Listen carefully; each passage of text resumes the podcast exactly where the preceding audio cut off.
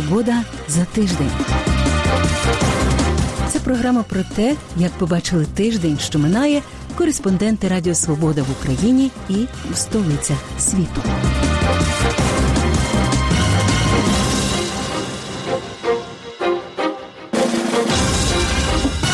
З вами у праській студії Радіо Свобода. Я Людмила Ванник. Вітаю вас. Українські бійці про стягування російських військ до кордону. Північно-Атлантичний Союз цього тижня відзначив 72 роки від свого заснування. У Чехії вирішили допомогти людям, які потребують психологічної допомоги.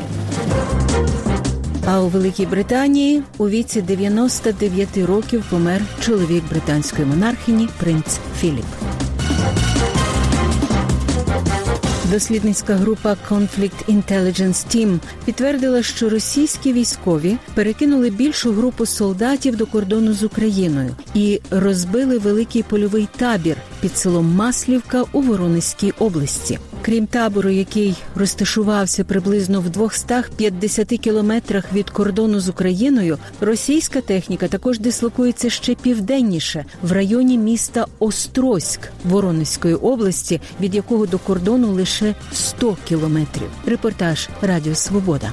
Останнім часом активніше набагато поводить. Намагаються зруйнувати наші позиції. Український військовий з позивним Метеор показує позицію української армії на передовій. Це промзона в Авдіївці. Останнім часом тут фіксують, як проросійські бойовики перейшли від поодиноких пострілів до систематичних. Останнім часом кожного дня чути, як в них їздять їхні бронегрупи, танки, танки взагалі неподалік е, віддаленості від нас в кілометр.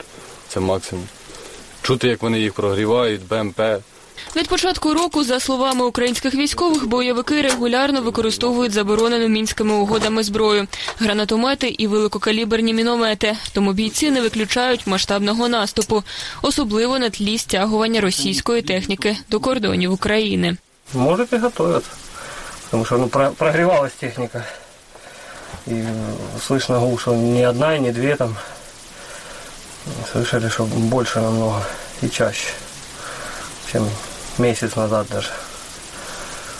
Поэтому що-то сюди стягивать. Українські військові запевняють, у будь-якому випадку готові захищатися. Якщо ламануться, значить получат хорошого ответа. Дальше не пройдут. Тому що відступати тут ніхто не, не, не буде. Далі в них кіпіш, що ЗСУ має йти в наступ, і вони бояться. Бояться наших байрактарів. Взагалі недавно була інформація, що вони передавали, що наш байрактар працював вже по Донецьку. Хоча це інформація неправдива. А це вже інші позиції українських військових на Луганщині. До лінії розмежування 25 кілометрів. Бійці перевіряють технічний стан танків. Тут теж готуються до можливих провокацій з боку проросійських бойовиків. Усім необхідним кажуть військові, українська армія забезпечена. Зараз армія е, одіта озброєна, навчена, е, багато хлопців з бойовим досвідом, то воювати вміємо, будемо. І за свою за своє будемо воювати. Якщо вдруг і прийде загострення серйозне, і вони спробують проламати наші границі, то ми дамо дуже гарний відпір і будемо стояти і захищати свої землі до кінця.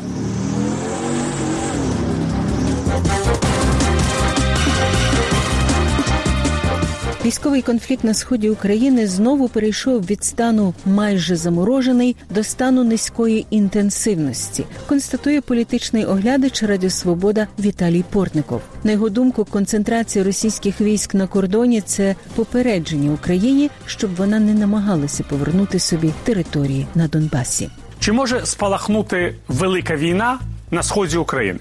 Це питання, яке сьогодні бентежить і українське суспільство, і світ на тлі небувалої концентрації російських військ на російсько-українському кордоні. Можливо, першої такої великої концентрації з 2015 року. Однак на тлі розмов про так звану велику війну мене особисто турбує інше.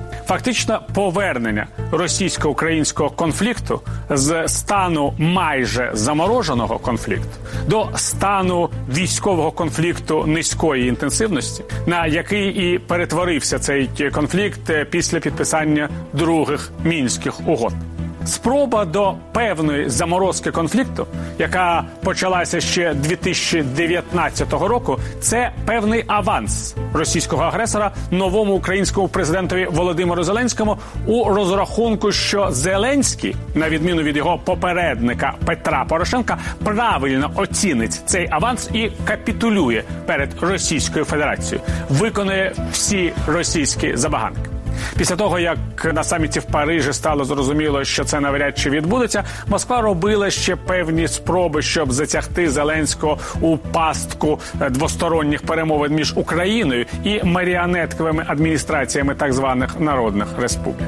А коли і це не вдалося, і головне, коли у Вашингтоні з'явилася нова адміністрація, досить жорстко налаштована по відношенню до російської агресії проти України, вирішили, що більше ніяких авансів нікому давати не потрібно. І ось він знову перед нами: військовий конфлікт низької інтенсивності з жертвами серед українських воїнів, серед мирного населення також вони можуть з'являтися, і з російськими військами на російсько-українському кордоні, ніби попередженням, якщо Україна і надалі буде сподіватися на повернення своїх територій, завжди є російська армія, здатна нагадати про свої агресивні можливості. Наша головна проблема не в тому, що ми можемо переживати нові напади Росії на нашу територію.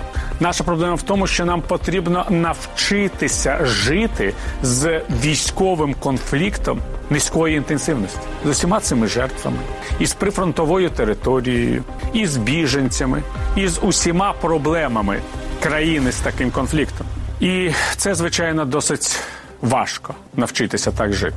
Однак від того наскільки нам вдасться, а такий конфлікт, на мій превеликий жаль, може тривати роками, навіть десятиріччями, принаймні до закінчення президентських повноважень Путіна. Так, от настільки, наскільки нам вдасться, настільки українська держава і зможе стати самодостатньою, сильною, здатною до євроатлантичної і європейської інтеграції. Це не просто очікування великої війни, це вже війна.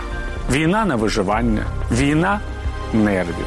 І той, у кого першого нерви не витримають, той програє.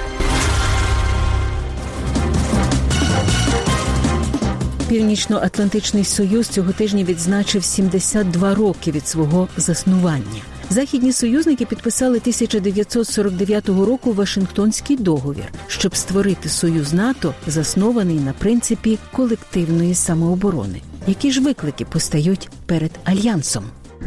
Давно знайомий для НАТО виклик. Російські війська влаштували цього місяця маневри в Криму, частині України, яку Росія силоміць анексувала 2014 року. Президент України каже, що єдиний спосіб зупинити агресію Росії вступ його країни до НАТО.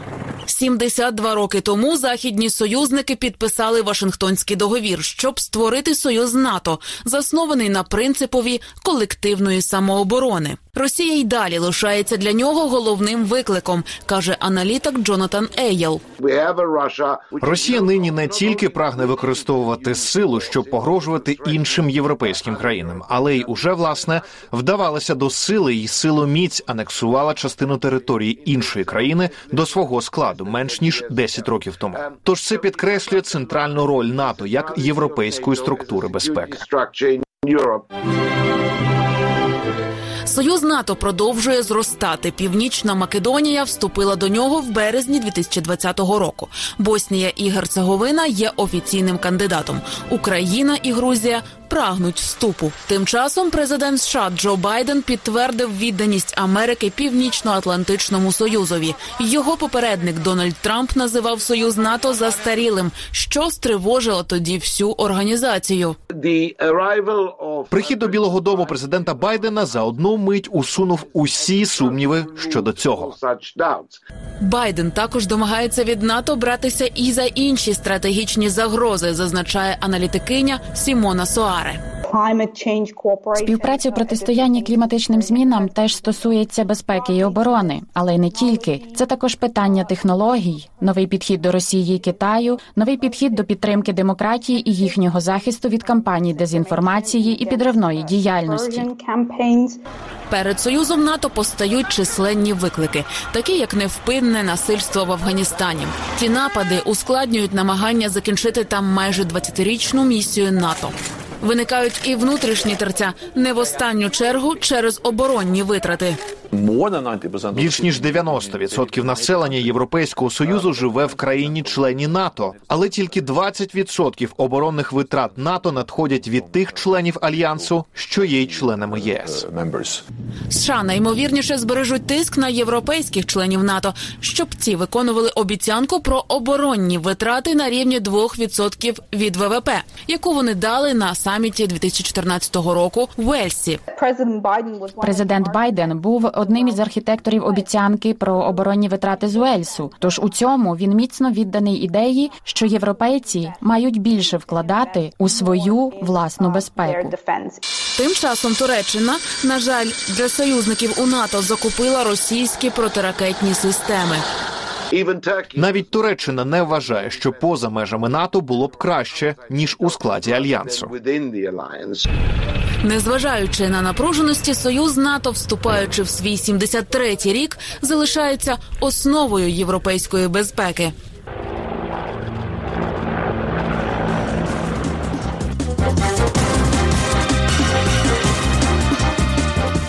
Із 5 квітня в Києві громадський транспорт працює лише за перепустками, але не всі працівники критичної інфраструктури змогли їх отримати. Багато хто пересів на власні авто, і це спричинило затори по всьому місту. Ціни на таксі зросли у кілька разів, а тролейбуси і автобуси курсують Києвом майже порожні. Як кияни добиралися до роботи у перший день локдауну? Дізнавався Сашко Шевченко. У Київській області маршрутки курсують майже без змін. Тому жителі таких міст, як Боярка чи Ірпінь, дістаються Києва як завжди. А от вже у столиці вигадують способи, як доїхати на роботу. Раніше на метро добиралася, але зараз просто я домовилася, чи мене машиною підвезуть. Я добиралася з Бучі около годину 20, тому що зараз всі пересіли на машини і е, визвала таксі, тому що потрібно доїхати мені в центр. Це коштує 500 гривень. Зараз дуже важко визвати таксі, вільних машин взагалі немає. Сказали 20 хвилин чекати. Сейчас жду. Надежды мало. А вам куди на роботу чи якийсь На работу. Я врач, поэтому отдаленно. А якщо ви лікар, то хіба вам не мають видати ось цю спеціальну Нам препарат? выдали, но поздно, уже вечером в пятницу, и оно на работе лежит. Тобто від завтра у вас такої проблеми не має бути. Я думаю, что нет. Сильно вже запізнюєтесь? Ну на півгодинки вже точно, а там хто знає. Через обмеження в громадському транспорті багато киян пересіли на власні автомобілі. І через це 5 квітня на в'їзд та виїзд з міста утворилися затори. Загалом від початку пандемії українці більше купують легкових автомобілів. Про це повідомляє Асоціація автовиробників України. За їх інформацією, у березні 2021 року українці зареєстрували на 45% більше легкових автомобілів ніж за березень 2020-го. Вранці затори паралізували практично увесь Київ. Стояв як правий, так і лівий берег. Київська влада відзвітувалась про те, що надрукувала майже півмільйона спецперепусток для працівників критичної інфраструктури. Однак багато з них ще просто не встигли видати. І тому 5 квітня у Києві спостерігаємо таку картину. На багатьох зупинках взагалі немає охочих сісти в громадський транспорт. Автобуси і тролейбуси курсують напівпустими, інколи навіть не зупиняються для того, щоб когось підібрати або доставити. Пусті повністю. Це люди не сідають? Не сідають. Немає в них пропусково, вони не сідають, їдуть таксі, там, ну хто як може. У нас вийшли всі. Ну толку немає. І весь Київ стоїть. Во-первых, все стоїть. На відміну від минулорічного локдауну, метро у Києві не закривали. Зараз воно працює, але лише за спеціальними перепустками. Як це відбувається?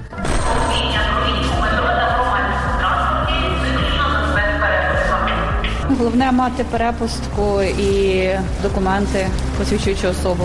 Багато поліції стоїть.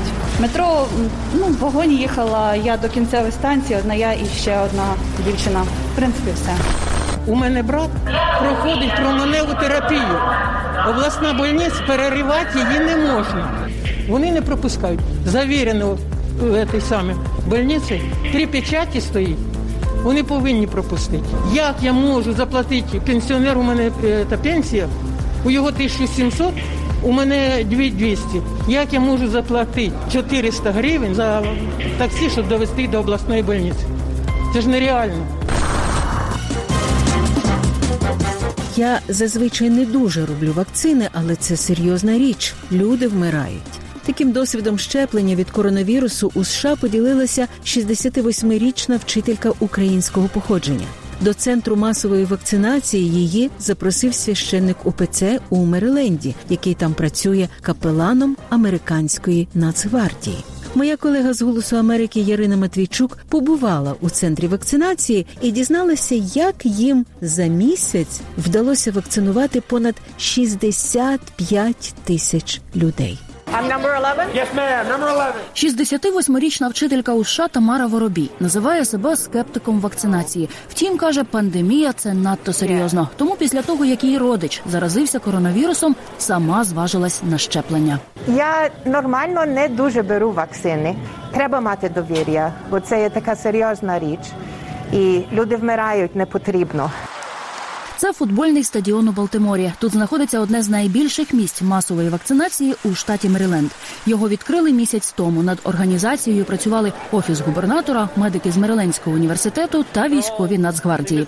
Один із них підполковник Велсбергер. Сьогодні він координує тут весь процес логістики і вакцинації. У мене в підпорядкуванні 55 військових повітряних сил. Мерилендський університет забезпечив 125 контракторів. Тож в середньому тут працює до 200 людей. Ми змогли перетворити ресторанну секцію футбольного стадіону на шпиталь. За місяць роботи тут вакцинували щонайменше однією дозою понад 65 тисяч людей. Сильна сторона Нацгвардії це логістика і навігація. Медики ж допомагають з медичної точки зору, як вакцинувати якнайбільшу кількість людей. Пацієнтами опікуються з моменту, коли вони приїжджають на паркувальний майданчик. Національна гвардія допомагає тим, хто потребує допомоги, дістатися до місця вакцинації. Ми перевіряємо, чи особа прийшла у призначений час, допомагаємо зареєструватися, проводимо опитування щодо можливих алергічних реакцій. Після реєстрації пацієнт піднімається на верхній поверх, де розташовані 74 столи вакцинації і дві мобільні аптеки.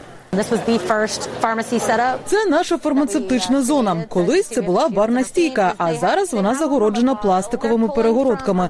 Тут пляшечки з вакциною розливають у п'ять шприців, які потім роздадуть медсестрам на вакцинацію. За день тут вакцинують від 4 до 5 тисяч людей, здебільшого вакцинами Pfizer і Johnson Johnson. Кожна медсестра робить в середньому 25-30 вакцин за годину, залежно від напливу людей. Медсестри впродовж дня без крайньої потреби не залишають робоче місце. На кожному столі є кольоровий прапорець. Якщо медсестрі щось потрібно, наприклад, більше вакцини, волонтери підносять більше доз. Сама ін'єкція відбувається дуже швидко, і як запевняє пані Воробій, зовсім безболісно.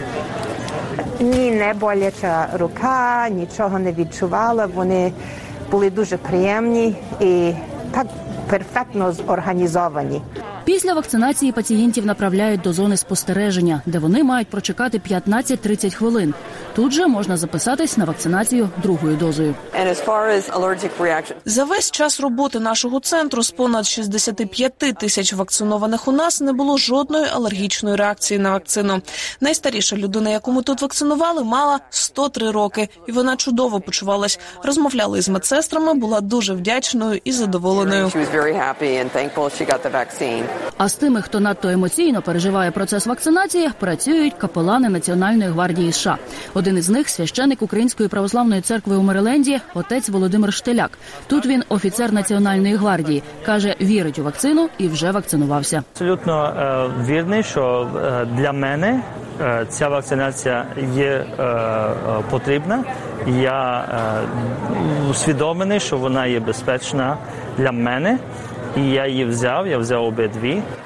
Капелан Штеляк знає мову жестів і кілька мов, тож в разі потреби допомагає спілкуватися з пацієнтами. Він також координує роботу волонтерів, які приходять сюди допомогти. Солдати працюють 10 годин, 12, залежить які години, і тяжкі години. Це нелегка праця, виснажує дійсно. Капелан має роль, щоб допомогти морально, етично, духовно підтримувати солдатів військових. Капелан тут, щоб допомогти тим, хто його потребує. Капелани також допомагають у щоденних місіях. Ти насправді не знаєш, наскільки тобі це необхідно, поки ти не попрацюєш 10 годин на день, де проходять тисячі людей. І раптом є хтось, хто пропонує тобі енергетичний напій, воду, шоколад, печиво. Добре слово. Капелан Штеляк завжди нам приносить щось смачненьке. Військові та медики рекомендують скептикам щодо вакцини більше прислухатися до науковців, читати перевірені авторитетні джерела і ухвалювати рішення самостійно. Одна наша медсестра особисто вакцинувалась, але її чоловік відмовився. Він захворів на ковід і дуже важко переніс хворобу. Їхня дитина також підхопила коронавірус. А ця жінка, ця медсестра, була з ними вдома і лишилася абсолютно здоровою. Так що вакцина працює, не варто ризикувати здоров'ям. З того часу, як пані Воробій прийшла сюди на вакцинацію, минуло менше години. Перед тим як лишити цей мобільний шпиталь, жінка дякує військовим. Чудово організовано. Дуже дякую вам. І також дає поради тим, хто досі сумнівається. Рішайте самі особисто, бо це ваше життя, але жийте тоді з наслідками.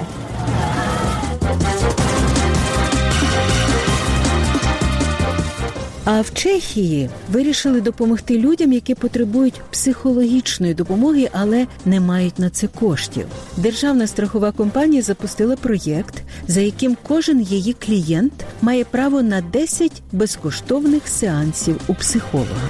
І ініціатива пов'язана із пандемією коронавірусу, бо ж за останній рік у Чехії збільшилась кількість людей, які звертаються із проблемами надмірної тривожності та депресії.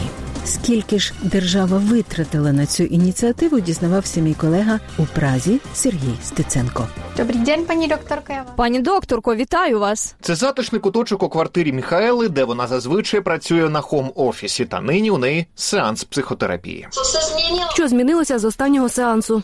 Мені здається, що ситуація нормалізувалася. Рік без нормального спілкування, роботи вдома та без відпусток. Усе це разом викликали у дівчини відчуття тривожності та депресії. Однак вільних грошей на психотерапевта у Міхайли не було, аж поки від подруги не почула про ініціативу чеської страхової і одразу ж записалася на сеанс. Три-чотири. Мене було вже вісім консультацій. Перші були найскладнішими. Весь сум, вся тривога, емоції шукали виходу. Однак психолог дала мені настанови, як повернутися до нормального життя.